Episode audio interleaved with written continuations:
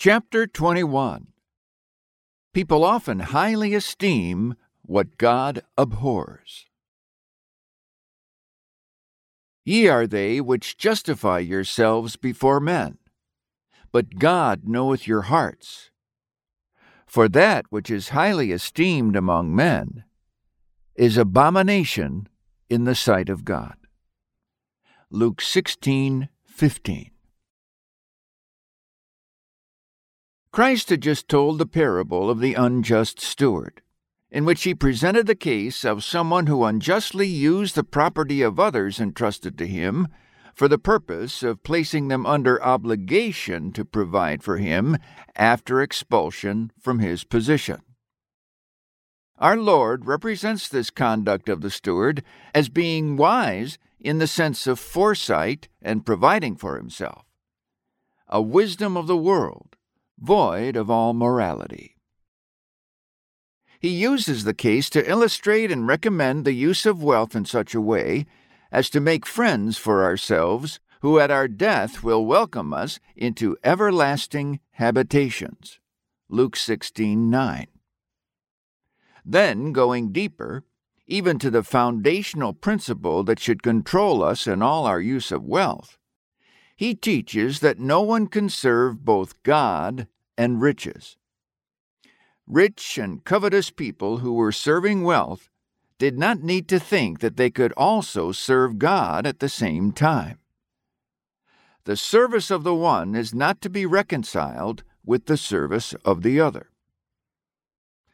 The covetous Pharisees heard all these things, and they mocked him, as if they would say, Indeed, you seem to be very sanctimonious to tell us that we do not serve God acceptably. When has there ever been a tithe of mint that we did not pay? Those Pharisees did not admit that his teaching was correct by any means. They thought that they could serve both God and riches. Let whoever would say they serve riches say that they knew they also served God, and they would have nothing but scorn for those teachings that showed the inconsistency and the absurdity of worshiping two opposing gods and serving two opposing masters. Our Lord replied to them in the words of our text Ye are they who justify yourselves before men, but God knoweth your hearts. For that which is highly esteemed among men is abomination in the sight of God. In pursuing this subject, I will show how and why it is that people highly esteem that which God abhors. 1 they have a different rule of judgment. God judges by one standard, and they judge by another. God's standard requires universal benevolence. Their standard is satisfied with an amount of selfishness that is sufficiently suited to meet the times. God requires people to devote themselves not to their own interest, but to His interest and to those of his great family. He sets up only one great purpose the highest glory of his name and kingdom. He asks them to become divinely patriotic, devoting themselves to their Creator and to the good of his creatures. The world adopts an entirely different standard, allowing people to set up their own happiness as their purpose. It is curious that some pretended philosophers have laid down the same rule that people should pursue their own happiness and only take care not to infringe on the happiness of others too much. Their doctrine allows people to pursue a selfish course, only not in a way to infringe too noticeably on the rights and interests of others. God's standard, however, is to not seek one's own wealth. 1 Corinthians 10:24. His law is clear. Thou shalt love not thyself, but the Lord thy God with all thy heart. Mark 12:30. Love is the fulfilling of the law. Romans 13:10. Charity, this same love, seeketh not her own. 1 Corinthians 13:5. This is characteristic of the love the law requires. It does not seek its own. Let no man seek his own, but every man another's wealth. 1 Corinthians 10:24. Look not every man on his own things, but every man on the things of others. Philippians 2:4. For all seek their own, and not the things which are Jesus Christ's. Philippians 2:21. Paul regards it as an entire departure from the standard of true Christianity to seek one's own interest rather than the interest of Jesus Christ.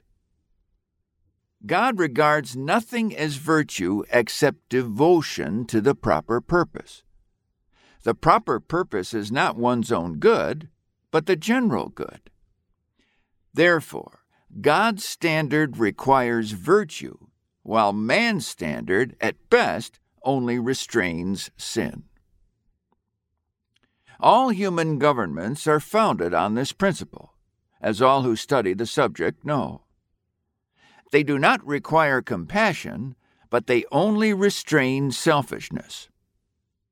In the foundational principles of our government, it is affirmed that people have certain inalienable rights, one of which is the right for each person to pursue his own happiness. This is affirmed to be an inalienable right, and it is also assumed to be right in itself as long as it does not infringe on others' rights of happiness. But God's standard requires positive compassion and regards nothing else as virtue except devotion to the highest good. Man's standard condemns nothing as long as man so restrains himself as not to infringe on others' rights. Moral character is the result sought. It cannot be based upon forceful action, but must always depend upon the result that the mind has in view. People always really assume and know this. They know that the moral character is really the same as the purpose to which man devotes himself. Therefore, with God's law and man's law being as they are, to obey God's is holiness, while to obey only man's law is sin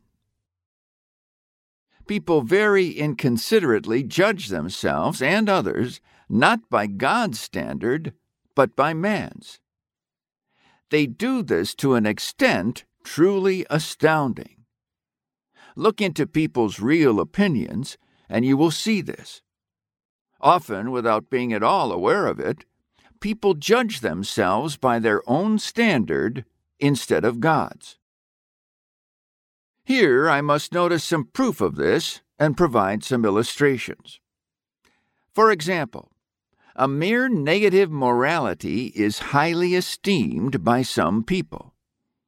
If a person lives in a community and does no harm, defrauds no one, does not cheat or lie, does no obvious harm to society, and transacts his business in a way that is considered honorable and virtuous, then this person stands in high repute according to the standard of the world. But what does all this really amount to? The person is just taking care of himself. That is all. His morality is entirely of this negative form. All you can say of him is that he does no harm. Yet this morality is often spoken of in a manner that shows that the world highly esteems it. But does God highly esteem it? No, but it is an abomination in his sight. For another thing, A religion that is merely negative is often highly esteemed. People of this religion are careful not to do wrong. But what is doing wrong? Is it thought not to be wrong to neglect the souls of their neighbors? What do they consider wrong? Cheating, lying, stealing. They will admit that these and similar things are wrong, but what are they doing? Look around you even here and see what people of this type are doing. Many of them never try to save a soul. They are highly esteemed for their inoffensive lives. They do no wrong, but they do nothing to save a soul. Their religion is a mere negation. Maybe they would not take a ferry across a river on the Lord's day, but they would never save a soul from death. They would let their own employees go to hell without one earnest effort to save them. Must not such a religion be an abomination to God? It is the same of a religion that at best consists of forms and prayers and does not add to these the power of benevolent effort. Such a religion is all hollow. Is it serving God to do nothing except ask favors for oneself? Some people keep up Sabbath duties, as they are termed, and family prayer. But all their religion consists in keeping up their forms of worship.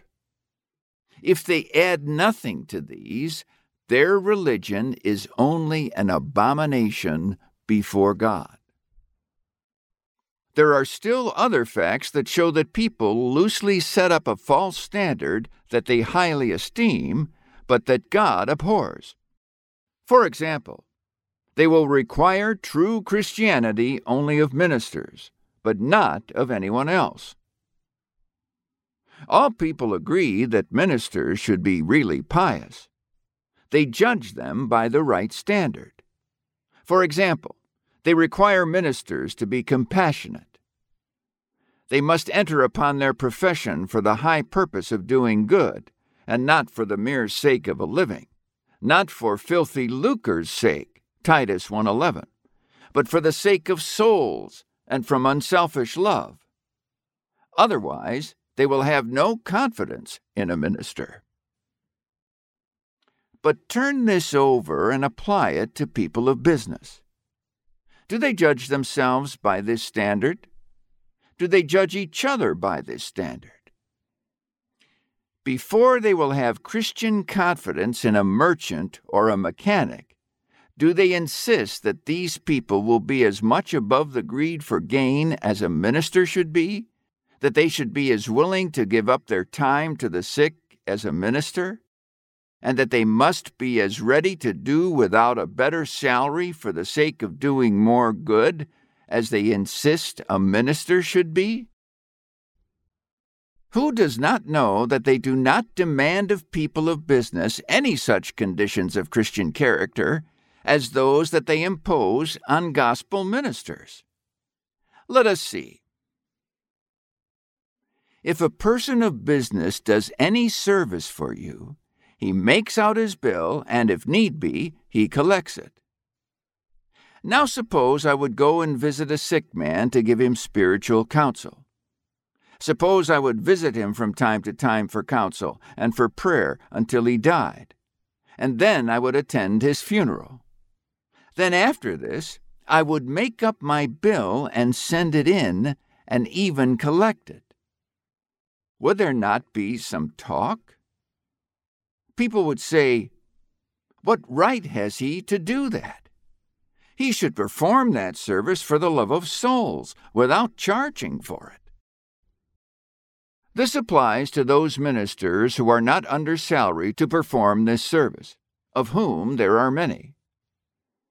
Let any one of these men go and labor ever so much among the sick or at funerals, and they must not take pay. But let one of these ministers send his saw to be filed, and he must pay for it. he may send it to that very man whose sick family he has visited by day and by night, and whose dead he has buried, without charge, and for the love of souls. But no such love of souls binds the mechanic in his service. The truth is, they call that religion in a layman that they call sin in a minister. That is the fact.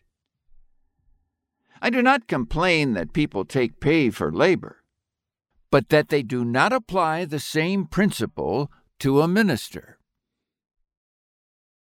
Again, the business goals and practices of people of business are almost universally an abomination in the sight of God. Almost all of these are based on the same principle as human governments are namely, that the only restraint imposed will be to prevent people from being too selfish, allowing them to be just as selfish as they can be while leaving others an equal chance to be selfish too. Shall we go into a long list of the principles of people of business regarding their purposes and methods of doing business? What would it all amount to? It would amount to them seeking their own ends, doing something not for others, but for self. As long as they do it in a way regarded as honest and honorable among people, no further restriction will be imposed. Take the Bible Society for an illustration. This institution is not a risky business venture entered upon the good of those who print and publish, but the goal aimed at is to furnish Bibles as cheap to the purchaser as possible so as to put a Bible into the hands of every human being at the lowest possible price. It is easy to see that any other course and any different principle from this would be universally condemned. If Bible societies would become merely a money making business, they would cease to be benevolent institutions at all, and to claim such a designation would bring down on them the curses of men. However, all business should be operated as benevolently as the making of Bibles. Why not? If it is not, can it be a benevolent business? And if it is not benevolent, how can it have the approval of God? What is a benevolent business? A benevolent business is one that does the utmost good that which is undertaken for the one and only purpose of doing good, and that simply intends to do the utmost good possible. In just this sense, people should be patriotic and benevolent and should have a single eye to God's glory in all they do, whether they eat or drink or whatever they may do. 1 Corinthians 10:31 Yet where do you find the person who holds his fellow men to this standard in practice as a condition of their being esteemed Christians? That is, that in all their business they should be as benevolent as Bible societies are. What would we say of a Bible society that would enter upon an obvious plan to make as much money as they can from their Bibles instead of selling at the lowest living price? What would you say of such a Bible society? You would say, horrible, hypocrite. I must say the same of every Christian who does the same thing. Ungodly people do not profess any Christian benevolence, so we will not accuse them of this hypocrisy. But we will try to get this light before their mind. Now think of a minister and ask if you judge yourself in the same way that you judge him. Do you say of yourself that you should do for others for free everything, and whatever you require him to do for free? Do you judge yourself by the same standard by which you judge him? Apply this to all people of business. No matter what your business is, whether high or low, small or great, filing saws or counting out bank bills, you call the Bible Society benevolent. Do you make your business as much so and as truly so in your purposes and goals? If not, why not? What right do you have to be less benevolent than those who print, publish, and sell Bibles? Another thing that is highly esteemed among people, yet is an abomination before God, is selfish ambition. How often we see this highly esteemed. I have been amazed to see how people form judgments on this matter. A young man might be a good student in the sense of making great progress in his studies, a thing the devil could do. Yet for this only he is spoken of in the highest terms. Provided they do well for themselves, nothing more seems to be asked or expected in order to entitle them to high praise. It is the same with professional people. I am thinking of the case of a lawyer who was greatly esteemed and admired by his fellow men. He was often spoken of well by Christians. But what was he? He was nothing but an ambitious young lawyer, doing everything for advancement, ready at any time to travel across the whole country and promote his cause. And for what? To get some good for himself yet he is praised and admired by Christian families. Why?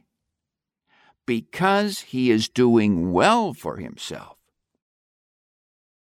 Think of Daniel Webster. How lauded, almost canonized. Perhaps he will be yet. Certainly, the same spirit we now see would canonize him if this were a Catholic country. But what has he done? He has just played the part of an ambitious lawyer and an ambitious statesman. That is all. He has sought great things for himself, and having said that, you have said all. Yet, how people have praised Daniel Webster. When I came to Syracuse, I saw a vast procession. What? I said. Is there a funeral here? Who is dead? Daniel Webster. I said that he had been dead a long time. Yes, but they are acting out his funeral because he was a great man. What was Daniel Webster? He was not a Christian, not a benevolent man. Everybody knows this. What have Christians to do in praising and exalting a merely selfish ambition? They might esteem it highly, yet let them know that God abhors it as utterly as they admire it. The world's entire morality, as well as that of a large portion of the church, are only a false benevolence you see a family very much united, and you think how they love one another. So they do. But they may be very exclusive. They may exclude themselves and shut off their affection almost entirely from all other families.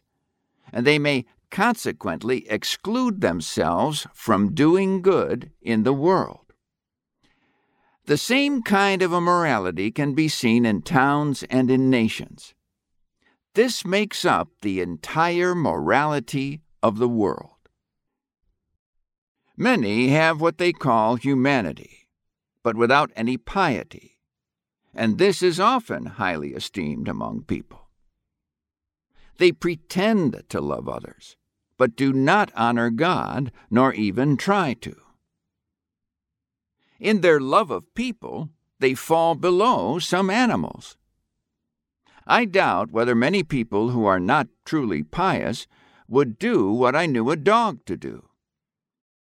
His master wanted to kill him, and for this purpose took him out into the river in a boat and tied a stone around his neck.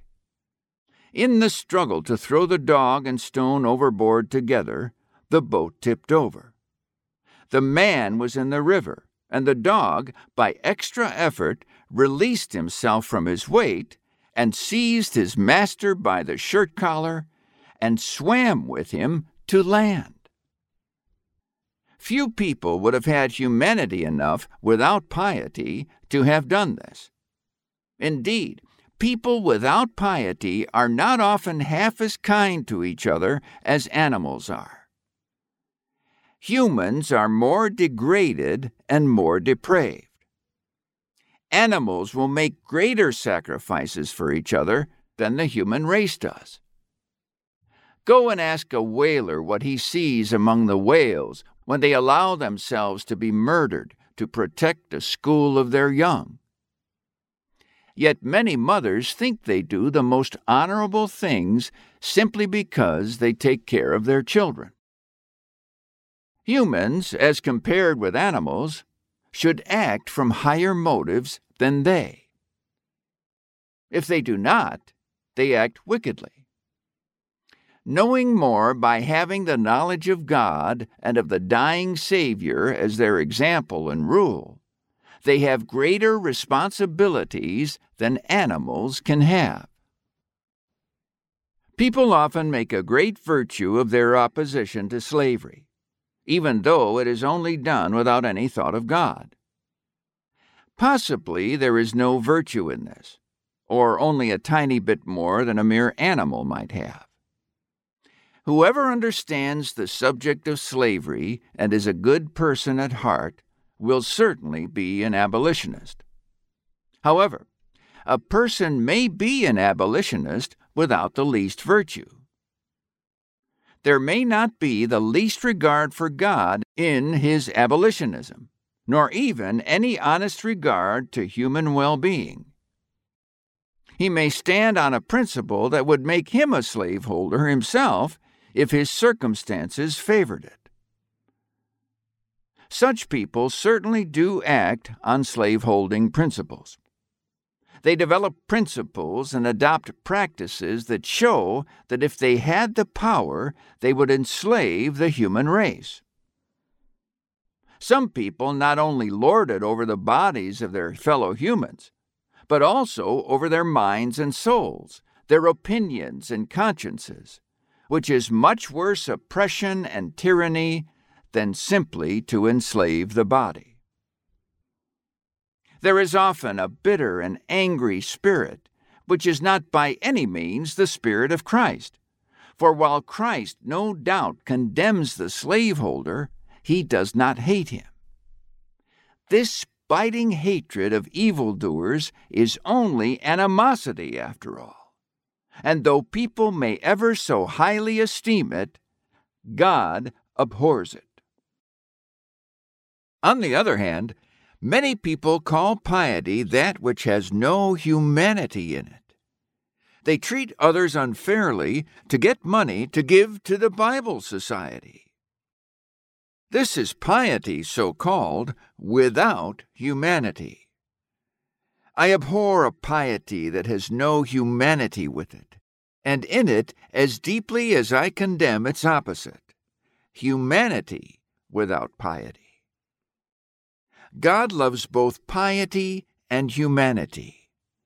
How greatly, then, he must abhor either when unnaturally separated from the other. All those so called religious efforts that people make, having only self for their goal, are an abomination to God. There is a wealthy man who agrees to give $5,000 toward building a splendid church. He thinks this is a very benevolent offering, and it may be highly esteemed among men. But before God approves of it, he will look into the motives of the giver. And so may we, if we want to.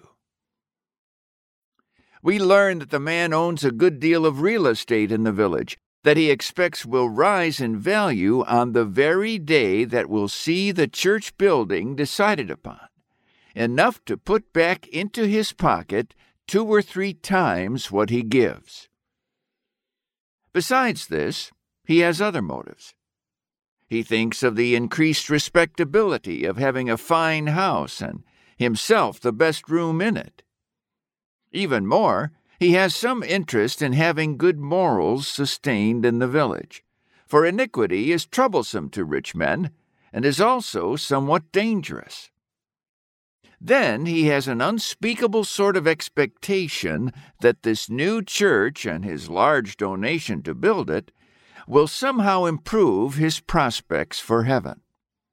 Inasmuch as these are rather dim at best, the improvement, though unclear, is certainly an objective. Now, if you examine these motives, you will see that from first to last they are entirely selfish. Of course, they are an abomination in God's sight. The motives for obtaining a popular minister are often of the same type. The objective is not to get a man sent from God, to labor for God and with God, and one with whom the people may labor and pray for souls and for God's kingdom. But the objective being something other than this is an abomination before God. The highest forms of the world's morality are only abominations in God's sight. The world has what it calls good husbands, good wives, and good children. But what kind of goodness is this? The husband loves his wife and seeks to please her. She also loves and seeks to please him. But do either of them love or seek to please God in this relationship? By no means. Nothing can be farther from their thoughts. They never go beyond the narrow circle of self. Take all these human relationships in their best earthly form, and you will find they never rise above the morality of the lower animals. They embrace and hold each other, and they seem to take some interest in the care of their children. So do your domestic fowls, not less, and possibly even more. Often these fowls in your poultry yard go beyond the world's morality in these qualities that the world calls good. Should not human beings have vastly higher aspirations than these? Can God regard their highly esteemed qualities any other than an abomination if, in fact, they are even below the level of the domestic animals? An unsanctified education comes into the same category. A good education is indeed a great good, but if not sanctified, if it is not used for God, it is all the more abhorrent to God. Yes, let me tell you, if it is not refined for God, it is only the more abhorrent to Him in proportion as you get light on the subject of duty and sin against that light even more. Those very achievements that will give you higher esteem among men will, if unsanctified, make your character more entirely abhorrent before God. You may be a polished writer and a beautiful speaker. You stand at the head of the college in these important respects. Your friends look forward with hopeful interest to the time when you will be heard on the floor of the Senate, moving them to admiration by your eloquence. But sadly, you have no piety. When we ask how God looks upon such talents that are not devoted to Him, we are compelled to answer that God sees them only as an abomination the eloquent young student is only the more abhorrent to God by reason of all his unsanctified powers. The very things that give you the more honor among people will make you only the ridicule of hell. The spirits of the lower pit will meet you as they did the fallen monarch of Babylon, tauntingly saying, What? Are you here? You who could shake kingdoms by your eloquence are brought down to the sides of the pit? You who could have been an angel of light, you are a selfish, doomed sinner. Go away and get out of our company. We have nobody here as guilty and as deeply damned as you. It is the same with all unsanctified talents, beauty, education, and accomplishments. All of these, if unsanctified and not used for God, are an abomination in His sight. All of those things that could make you more useful in the sight of God are, if misused, only greater abomination in His sight. It is the same in regard to a legal religion, a religion of law and works, with which you serve God only because you must. You go to church, yet not because of love to God or to His worship, but from regard to your reputation, to your hope, or to your conscience. Must not such a kind of Christianity be of all things most abominable to God? Remarks The world has mainly lost the true idea of Christianity. This is too obvious from all I have said to need more examples. To a large extent, the same is true of the Church. Professed Christians judge themselves falsely because they judge by a false standard. One of the most common and fatal mistakes is to employ a merely negative standard. There are people complaining of a lack of conviction. Why don't they take the right standard and judge themselves by that? Suppose you had let a house burn down and made no effort to save it.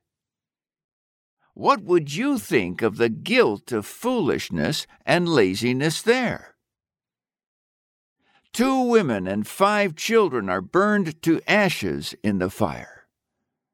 Why did you not give the alarm when you saw the fire? Why did you not rush into the building and drag out the unconscious residents? Oh, you felt sluggish that morning, just as people talk of being sluggish in religion. Well, you hope not to be judged too harshly, since you did not set the house on fire. You only let it alone. All you did was to do nothing. That is all many people plead as to their Christian duties. They do nothing to rescue sinners out of the fire, and they seem to think this is a very admirable kind of religion. Was this the religion of Jesus Christ or of Paul? Is it the religion of real compassion or of common sense? You see how many people who have a Christian hope indulge it on merely negative grounds. I often ask people how they are getting along in religion. They answer that they are getting along pretty well, and yet they are doing nothing that is really Christian. They are making no effort to save souls. They are doing nothing to serve God. What are they doing? Oh, they say that they regularly pray. Suppose you would hire an employee and pay him each week, yet he does nothing at all all day but pray to you. Christianity is very straightforward and is easily understood. It is a warfare. What is a warrior's service? He devotes himself to the service of his country. If need be, he lays down his life. He is expected to do this. In the same way, a Christian is to lay down his life on God's altar to be used in life or death as God may please in his service. The things most highly esteemed among people are often the very things God most abhors. Luke 16:15. Take for example the legalist's religion. The more he is bound in conscience and enslaved, by so much the more usually does his respect as a Christian rise the more thoroughly he groans under his bondage to sin, the more certainly he says, Reason I hear, her counsels weigh, and all her words approve. Yet still I find it hard to obey, and harder yet to love. By so much the more does the world esteem, and God abhor his religion.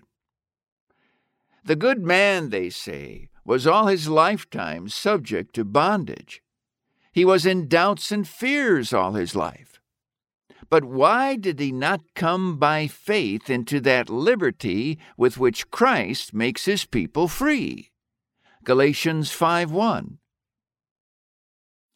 a morality that is based on the most cultured selfishness stands in the highest esteem among people.